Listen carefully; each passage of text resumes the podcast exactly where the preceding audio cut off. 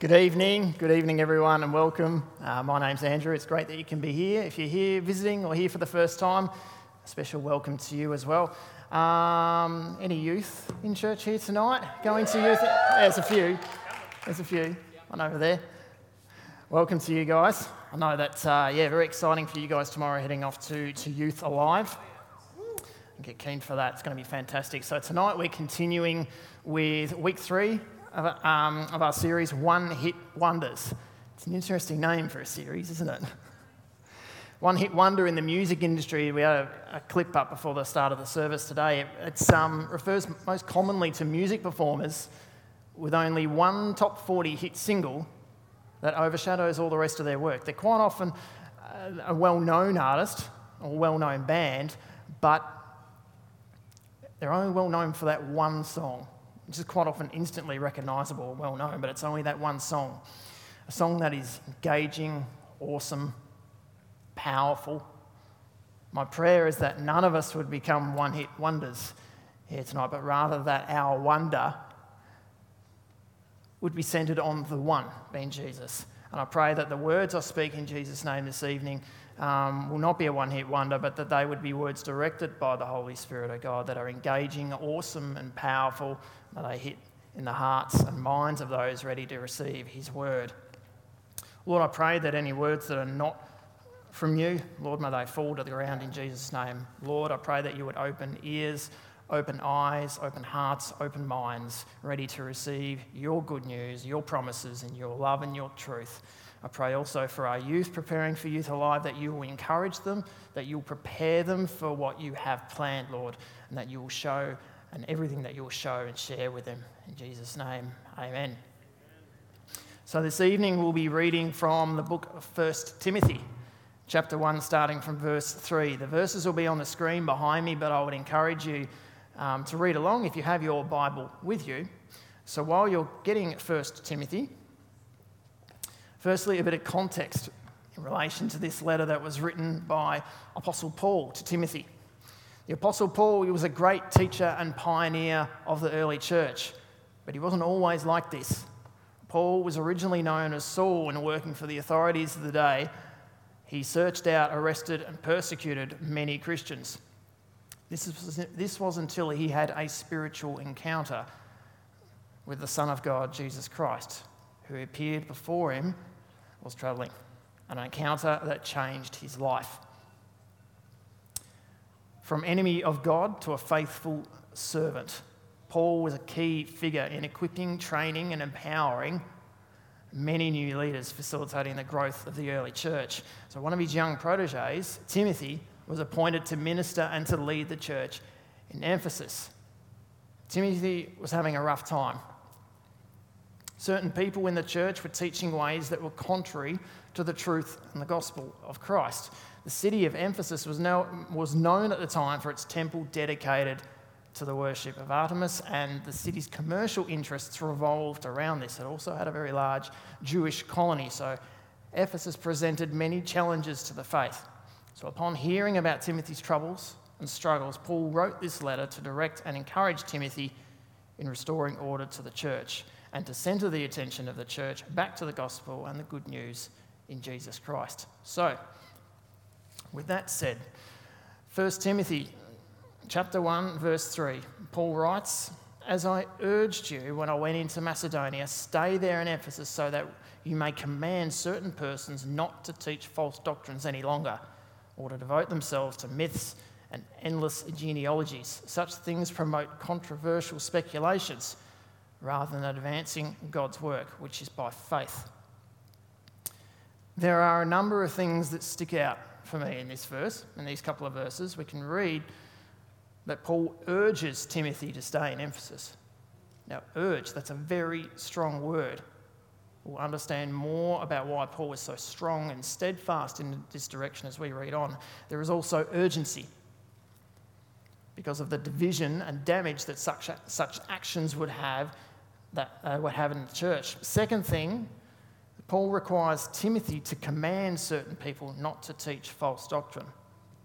He's not asking, He's not requesting, he's not being polite about it, he's not saying, um, excuse me, could you please? He is command, he's been told to command them. So the gravity of the situation is apparent from these military terms that Paul employs here and later on in the chapter. So, doctrine, in simple terms, the teachings of the gospel and of the Christian faith.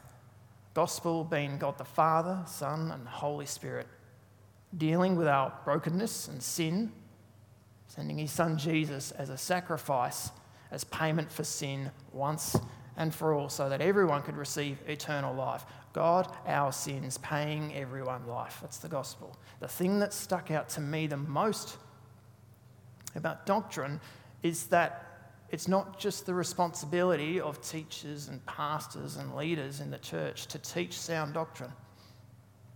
Because ultimately, we are responsible for our spiritual growth. To grow, you cannot remain stationary, which is why daily reading of God's Word, spending those 20 minutes in the chair, is so important to growing and centering our attention on Jesus. However, it's also hard work to do it on your own, which is why we encourage everyone to not only regularly come along to church, to journey together in community, but also to be encouraged and built up during the week through connect groups it is not one or the other, but all these things which help us to grow and keep Jesus at the center of our lives. So, Paul is urging Timothy to command them not to teach or follow false and deceptive teachings or pay any attention to myths, traditions, or the endless study of family descent, and they only cause controversial debate because they aren't focusing on the main thing get this, they are devoid of the power that builds up and strengthens the church in the faith of God. Keep the main thing the main thing. The main thing being Jesus, the source of our hope. Paul continues in verse 5. The goal of this command is love, which comes from a pure heart and a good conscience and a sincere faith. Some have departed from these and have turned to meaningless talk they want to be teachers of the law, but they do not know what they are talking about or what they so confidently affirm. Now, Paul was talking about these certain people in the church that they have neglected having a pure heart, good conscience, and sincere faith. Point, point to take away from this is that our conversations that we have with people, they must be loving.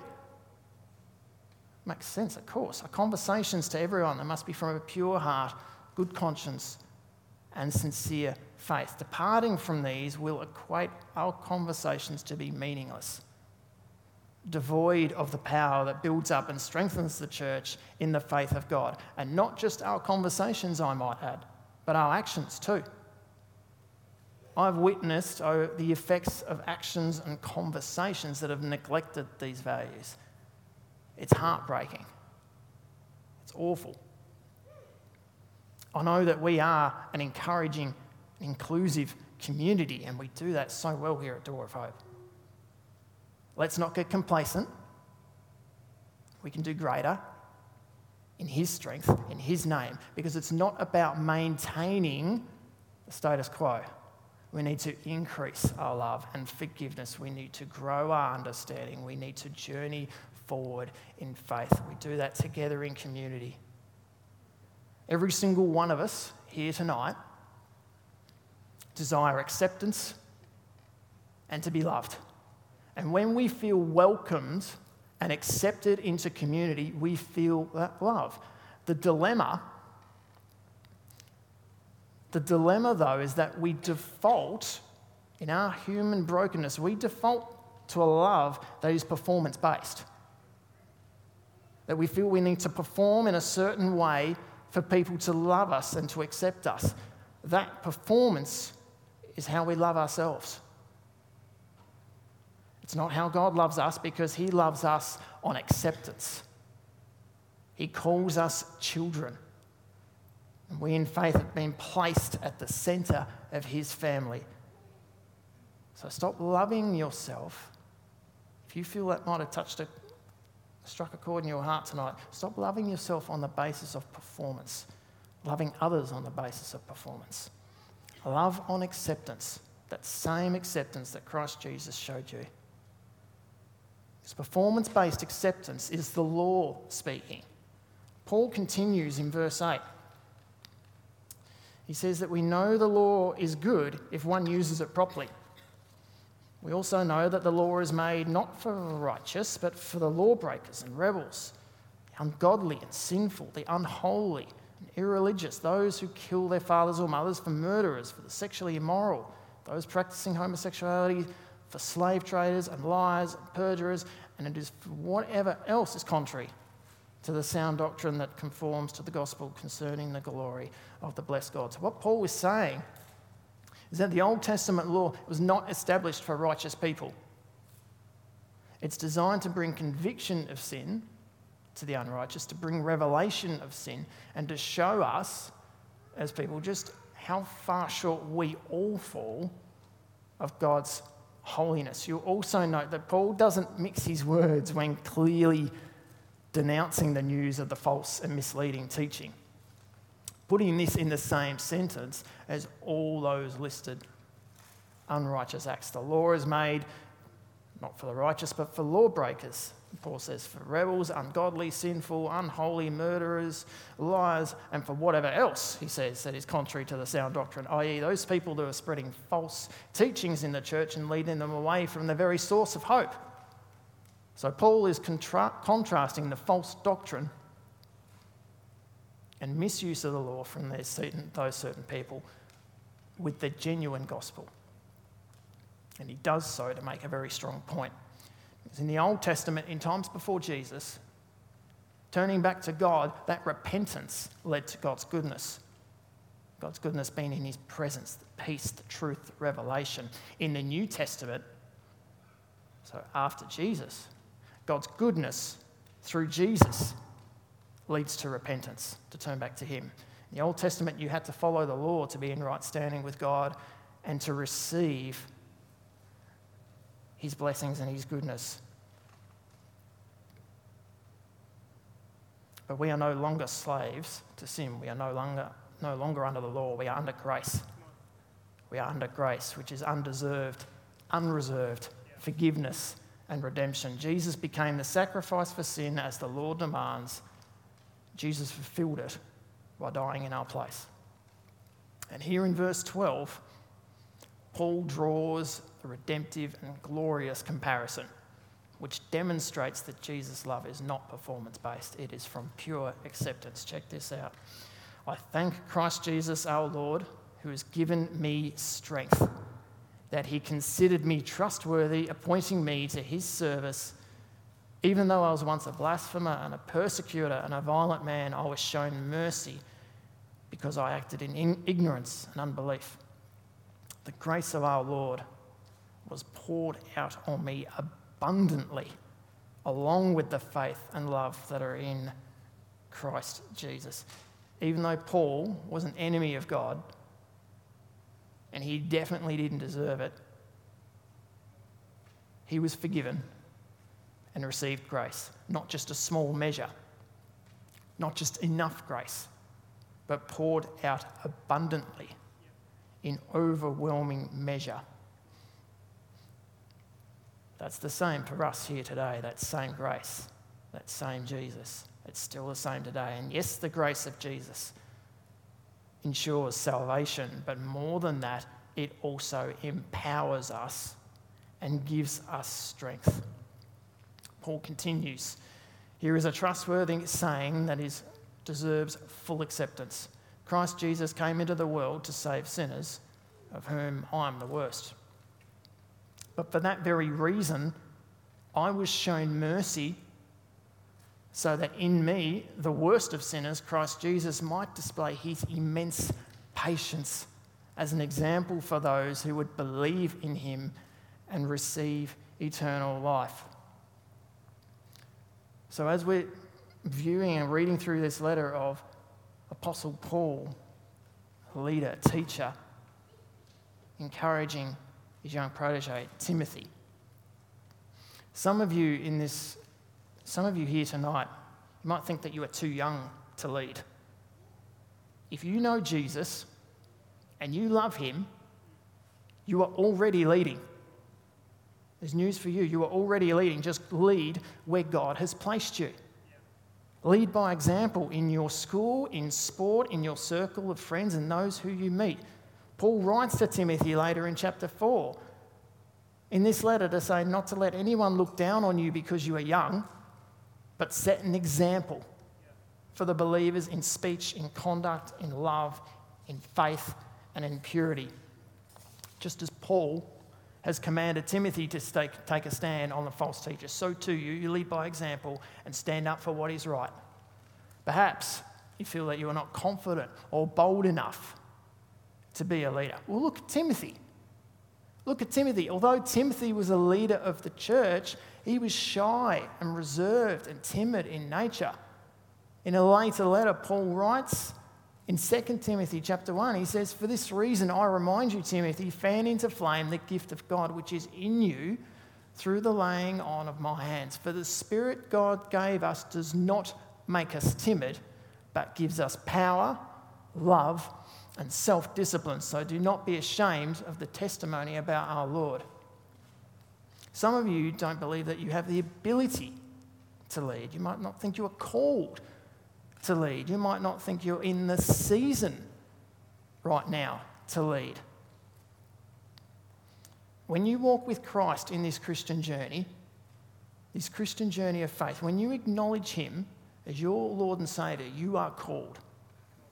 You are called. Do not center your thoughts on what you can't do or what you think you are not or what you don't have. Center your thoughts on Jesus, the pioneer and perfecter of faith. For you can do all things through Christ who strengthens you. He is for you and not against you. You can do all things through Christ. Remind yourself of the promises found in God's word, for you are loved. You are a child of God. You are chosen, holy, and beloved through faith in Jesus Christ. And what you do have in Jesus is a friend like no other, a helper like no other. Salvation, redemption, forgiveness, and purpose. Now to the King, eternal, immortal, invisible, the only God, be honour and glory forever and ever. And the church said, Amen. Amen. You who believe have the light of the world the hope of the world living and shining within. So shine your light brightly for all to see. Just as Paul did in this letter to Timothy, we must remember and remind one another of what is true. We declare our anthem of joy, hope, faith, and love to one another again and again. Share with one another what God has been teaching you. Share how He has provided for you. Share how he has answered prayer. Share how good he is. Remind yourself, remind others. Don't wait to be encouraged. Don't wait to be reminded. Don't wait till Sunday just to be filled by God's word and truth. Don't wait.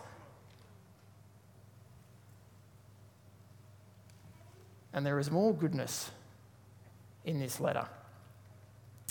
In verse 18, Paul continues Timothy, my son, I'm giving you this command in keeping with the prophecies once made about you, so that by recalling them, you may fight the battle well. Now he says, Timothy, my son. Paul is Timothy's spiritual father. He is like a son to him. He has watched him grow into the leader that he is. In this verse, Paul is reminding Timothy of his training, his experiences, his calling, and the power of his Saviour Jesus. The command that Paul has given to Timothy is what we looked at earlier to command certain people not to teach false doctrines. So Paul says, giving you this command in keeping with the prophecies once made about you. Paul makes reference here to the prophetic words spoken to Timothy in chapter 4 by recalling the event where he said, Do not neglect your gift which was given you through prophecy when the body of elders laid their hands on you. Now, prophecy is one of the gifts of the Spirit that has been given to believers in order to build up the church. Not everyone received this gift, and not every single word spoken by every person is necessarily prophetic. So they must be tested and prayed over. It's much easier in hindsight, of course, looking back to see if something is prophetic, but many things in life are easier looking back in retrospect, in hindsight. So, a prophetic word or words is when God goes into your future. He sees where He wants to take you. And He comes to you with the word necessary to get you there. And He brings you those words to bring you from where you are to where He's preparing you to be. On Easter Sunday, 24th of April 2011, I was baptised here. Should be a few interesting pictures coming up. It was an exciting night and a milestone moment in declaring and confirming my faith in Jesus to my family and friends. I remember my baptism, but what I remember more strongly and more vividly were three words of prophecy that were declared and spoken over me by people in the church on that day. The three things were, and those who know me will know the significance of these. So, the three things that were spoken one, person said to me that you'll be a leader of the youth A leader of the youth of this church. Second person said that in Jesus you'll be a powerful and anointed speaker through the power of his Holy Spirit. And the third one was that you will be a prophet. Now, all of these have come to pass as I have journeyed and grown. But just because those words were spoken, they didn't happen immediately. In fact, the one about prophecy I only realised had just come to pass just under 12 months ago. Prophetic words may be spoken over you at church by someone, maybe in a vision that has been shared to you or received, or maybe when you read His Word, he, God's Spirit, He highlights something to you. God still speaks. God is a God who speaks, and He still speaks. And we have a responsibility to steward what He says. God will always fulfill His promises but He's not obligated to fulfill your potential. Because that's because He wants you to step forward in faith to receive it. We've been given freedom through Jesus, so we also have the freedom to choose. Prophecies are an invitation awaiting a response. Prophecies are an invitation awaiting a response.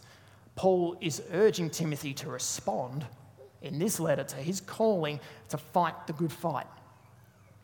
He continues, so that by recalling them, these prophecies, you may fight the battle well, holding on to faith and a good conscience, which some have rejected and so have suffered shipwreck with regard to the faith. You need to hold on to faith and good conscience. Hold on to your faith and trust in Jesus and fight for what is right.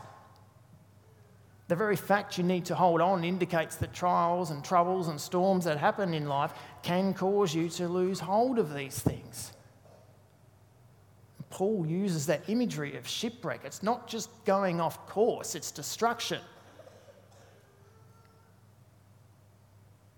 You can be sure that your faith and conscience are strong, steadfast, and secure when they are centered on Jesus. Late last year, I had the privilege of attending Awakening Australia, a three day outreach evangelism event and conference in Melbourne. During one of the afternoon breaks, I went to catch up with Madeline, who was over there with me at the time, and was having a wonderful expedition in the sprawling shops of Melbourne's South Bank precinct. So I went down there to go and, go and see her, and I missed the tram to get down there. So I thought, that's all right, I'll walk, no problems. It's a bit of a walk down, but it's Melbourne. It's a very walkable city. So I walked a couple of Ks down to South, South Bank, rang up, where are you? I'm here. Okay, cool. I'm walking down that way. I'll see you soon. As I was walking, I was praying to God. asking Him for an opportunity to speak to someone who didn't know God. I'm a bit of an introvert. I'm not someone who immediately will just go up to someone. But I know that God is for me, He's not against me. And His Spirit will give me courage and His Spirit will lead me. So I was praying about that. So I went halfway down South Bank and then I got a call and Mel was saying, Oh, I'm up at the other end of South Bank, at, you know, where the exhibition centre is, which is where I just come from. So then I walked all the way back again. Now, that's, it's not a short walk. It was quite a long way, and it was pretty warm. So by the time I got up to where Madeline and, and the family were, and I was pretty exhausted. I was absolutely stuffed. And I sat down on the chair at the tram stop, and I was like, oh. And in that mind, just as I sat down, I recalled that prayer that I prayed to God, and I was like, God, it's in your strength, you're going to answer that prayer right now. And then another guy with his partner came, and the guy sat down right next to me at the, at the tram stop. And he said, Far out. I said, Yeah, tell me about it. Conversation ensured. And he said, Where are you from? Oh, I'm from Tasmania. Tasmania is an awesome conversation starter. You're blessed to live in Tasmania. We hopped on the tram together and continued to talk. And he's like, oh, I'm here for a conference. He's like, Oh, that awakening thing. I'm like, Here we go. So we continued to talk. I shared a bit about my faith, and his tram stop came up pretty quickly. But in that time, he shared with me that he was about to start a new job, and he was really nervous. He was really nervous about this new job, and he was saying, oh, I really don't know. But before he hopped off the tram, he said, Look, just want to pray and encourage you. I just said that Jesus loves you, that he's for you and not against you, that he will give you strength going into this new job that He'll be with you. Did this man come to Christ in that short moment I was with him on the tram? No. But I believe that seed was planted. I believe that that conversation wouldn't have happened if I hadn't have prayed beforehand. And the smile and his just joy at receiving that prayer for him, he was just you could see that joy bubbling up on the inside. And so, from what happened with two grumpy guys overwhelmed by the heat, in the space of a few minutes, hopped off a tram stop, encouraged and emboldened. The thing that struck me the most looking back was not just the conversation with that guy, it was how it came about. Because I put Jesus at the centre just for that moment. Jesus used that moment to enable me to share his love and hope with someone who he wanted to reach. So never underestimate, never underestimate how God can do something big through one small act of obedience. I'd like to invite the band to come up now. Now would be a good time. So. Jesus wants to be at the center of your life. Jesus wants to be at the center of your life. He's not commanding it, He wants to be at the center of your life. So tonight, may I ask you, what has your attention been centered on?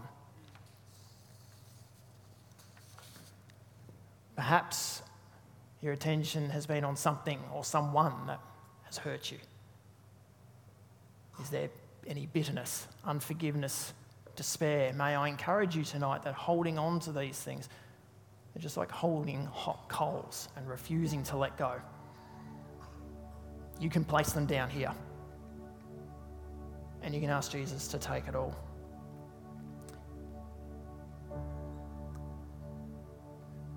Maybe you and Jesus are a bit distant tonight. You haven't heard from him for a while. You're trying to read his word, it's just, it's just not happening for you. I encourage you to be persistent. Continue with that. And maybe in this next moment, if you haven't heard from, from God for a while, pray to Him. But pray to Him about the things that He is passionate about. Maybe you are certain that you and Jesus, you're journeying really well right now. All is good, comfortable, but maybe you're longing for more. Do you want God to satisfy, just satisfy that hunger? Or do you desire God to empower you to move and to do what He wants you to do? God can break down walls that we can't shift.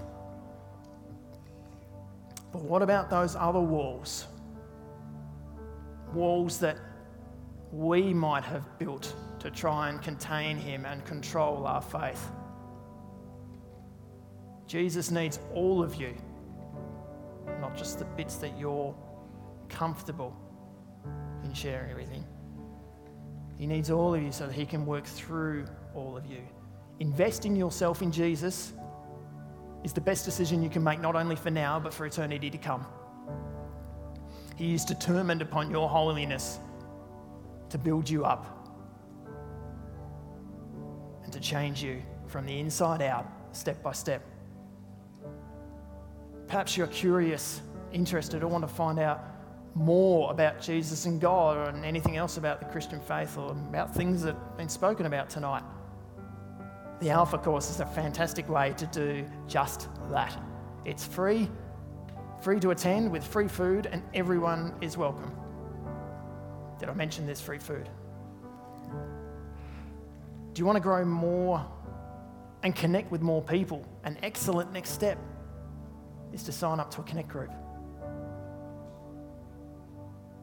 Perhaps seeing and hearing the baptism story tonight has touched something on the inside here tonight. You've been journeying for a while, and that's is baptism your next step? Perhaps you're ready to journey with Jesus and accept Him as your Lord and Saviour. God loves you so much. He loves all of us so much. He gave his one and only Son as a sacrifice for us. So that not only we could spend eternity with him, but experience his presence right here and now. Jesus didn't come to condemn us, but to redeem us. And if this is you, I would encourage you to be bold and to pray in this next moment to accept Jesus as your Lord and Saviour. And I would encourage you as well to speak to someone before you leave.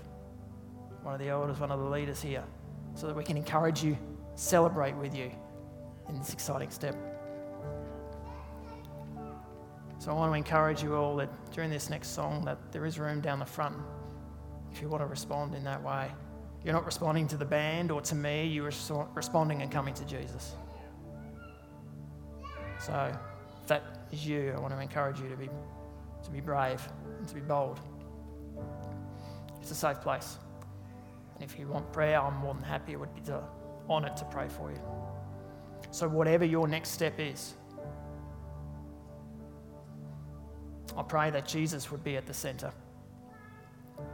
It's important to have Pauls to speak into our lives to encourage us.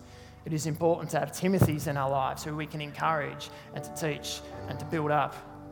But what is most important is the one, the source of our encouragement, the source of our hope, wise teaching, salvation, forgiveness in Jesus.